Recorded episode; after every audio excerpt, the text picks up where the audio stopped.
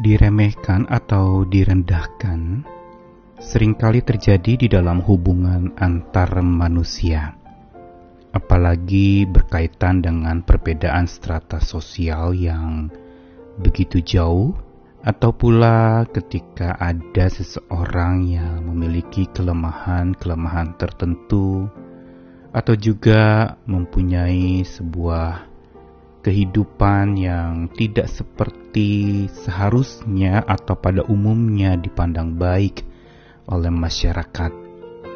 Dan peremehan ini terjadi biasanya karena seseorang merasa lebih tinggi daripada orang lain, merasa lebih benar, lebih cerdas, mungkin lebih berintelektual, lebih terhormat, atau lebih berkedudukan atau berjabatan. Mereka tergoda untuk meremehkan orang-orang yang ada di bawah mereka. Namun, yang menarik dari kitab suci adalah bahwa Tuhan selalu memperhatikan kelompok-kelompok orang yang dipandang remeh atau direndahkan, yang seringkali tidak diperhatikan oleh banyak orang. Bahkan dipandang sebelah mata pun tidak, dilirik pun tidak. Ini benar-benar merupakan sesuatu yang melukai dan menyakiti. Namun Tuhan justru tidak pernah memandang sebelah mata kepada setiap orang, dan juga tidak pernah hanya melirik saja kepada manusia ciptaannya.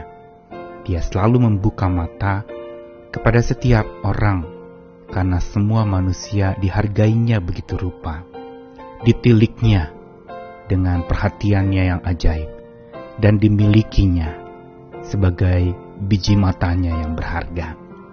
Saya Nikolas Kurniawan menemani di dalam Sabda Tuhan lagi hari ini, yang akan menyapa dari kisah Hakim Yefta, yang memberi kepada kita sebuah inspirasi dari latar belakang kehidupannya, bagaimana dia dipanggil menjadi hakim atas Israel. Dari kondisi keterbuangannya, Tuhan menjadikan dia pejuang yang ulung. Hakim-hakim pasal sebelas ayat satu sampai sebelas. Adapun Yefta orang Gilead itu adalah seorang pahlawan yang gagah perkasa, tapi ia anak seorang perempuan sundal. Ayah Yefta ialah Gilead. Juga istri Gilead melahirkan anak-anak lelaki baginya. Setelah besar anak-anak istrinya ini, maka mereka mengusir Yefta. Katanya kepadanya, engkau tidak mendapat milik pusaka dalam keluarga kami, sebab engkau anak dari perempuan lain. Maka larilah Yefta dan dari saudara-saudaranya itu dan diam di tanah Tob. Di sana berkumpullah kepadanya petualang-petualang yang pergi merampok bersama-sama dengan dia. Beberapa waktu kemudian Bani Amon berperang melawan orang Israel, dan ketika Bani Amon berperang melawan Israel, pergilah tua-tua Gilead menjemput Yefta dari tanah Tob. Kata mereka kepada Yefta, mari jadilah panglima kami dan biarlah kita berperang melawan Bani Amon.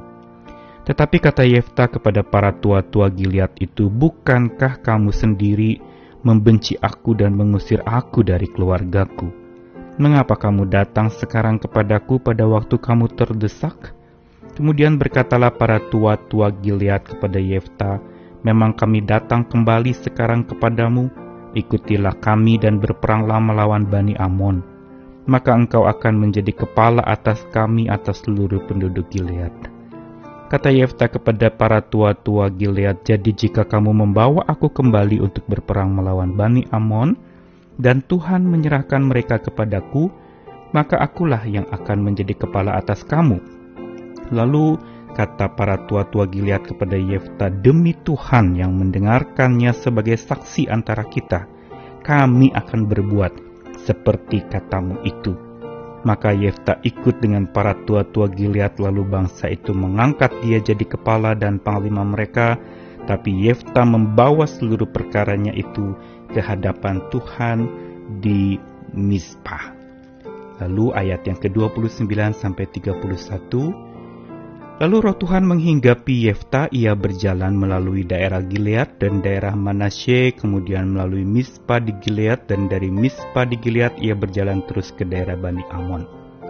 Lalu bernasarlah Yefta kepada Tuhan, katanya, jikalau engkau sungguh-sungguh menyerahkan Bani Amon itu ke dalam tanganku, maka apa yang keluar dari pintu rumahku untuk menemui aku, waktu aku kembali dengan selamat dari Bani Amon, itu akan jadi kepunyaan Tuhan, dan aku akan mempersembahkannya sebagai korban bakaran. Kisah Yefta adalah kisah yang menarik. Bagaimana tadi digambarkan, dia adalah seorang yang gagah perkasa, hanya memang dari keluarga yang kategori pada zaman itu, dari seorang perempuan Sunda yang dipandang remeh dan rendah, sehingga anaknya pun Yefta dipandang remeh dan rendah, dipandang sebelah mata. Orang lalu membuangnya karena mengatakan, engkau tidak mendapat milik pusaka dari keluarga. Sehingga Yefta lalu kemudian lari dari saudara-saudaranya, dan dia lalu kemudian pergi ke satu daerah yang lain dan jauh dari saudara-saudaranya. Namun kita lihat kisah ini justru menarik sekali ketika orang-orang yang mengusir atau menyuruh untuk Yefta pergi malah datang kembali menghampiri Yefta untuk menjemputnya, menjadikannya sebagai panglima untuk berperang melawan Bani Amon, musuh orang Israel. Tentu saja ini mengherankan Yefta, sehingga Yefta bertanya mengapa mereka kembali. Tetapi lalu kemudian mereka mengatakan, karena Tuhanlah mereka datang menghampiri Yefta. Dan yang menarik sekali, Yefta di dalam ayat yang kesebelas dicatatkan bagaimana dia membawa seluruh perkaranya ke hadapan Tuhan. Semua ini menunjukkan kepada kita betapa Yefta ini adalah sosok yang memang dipilih oleh Tuhan, sehingga dalam keterbuangannya dianggap remeh dan dipandang rendah, dipandang sebelah mata, bahkan dilirik pun tidak oleh saudara-saudaranya. Justru Yefta mengalami bagaimana Tuhan membuka mata, memperhatikannya, meniliknya, bahkan memilikinya seluruhnya. Dan kita lihat bagaimana Tuhan menyertai Yefta luar biasa. Dikatakan roh Tuhan hinggap pada Yefta di dalam ayat dua puluh sembilan.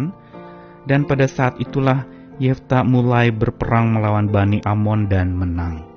Namun sebelum pergi berperang, efek dari roh yang hinggap di atas diri dari Yefta membuat Yefta itu bernazar atau membuat sebuah tekad di hadapan Tuhan, yaitu bila orang atau apapun yang keluar dari rumahnya saat dia kembali setelah berperang, maka dia akan mengembalikan atau menyerahkan itu, mempersembahkan sebagai korban bakaran, menjadikannya sebagai kepunyaan Tuhan. Ini sungguh luar biasa memberitahu kepada kita bahwa roh Tuhan yang hinggap dalam diri orang percaya bukan saja membuat seseorang menjadi kuat, bukan saja membuat dia mampu berperang atau melawan berbagai macam pergumulan atau persoalan bisa diatasi karena roh Tuhan yang beserta, tetapi roh Tuhan yang sama itu juga membuat seseorang bisa bertekad, taat untuk bertekad. Dan walaupun tekadnya itu membuat anak Yefta menjadi korban, tetapi kita lihat bagaimana kesungguhan Yefta mengikut Tuhan sungguh luar biasa.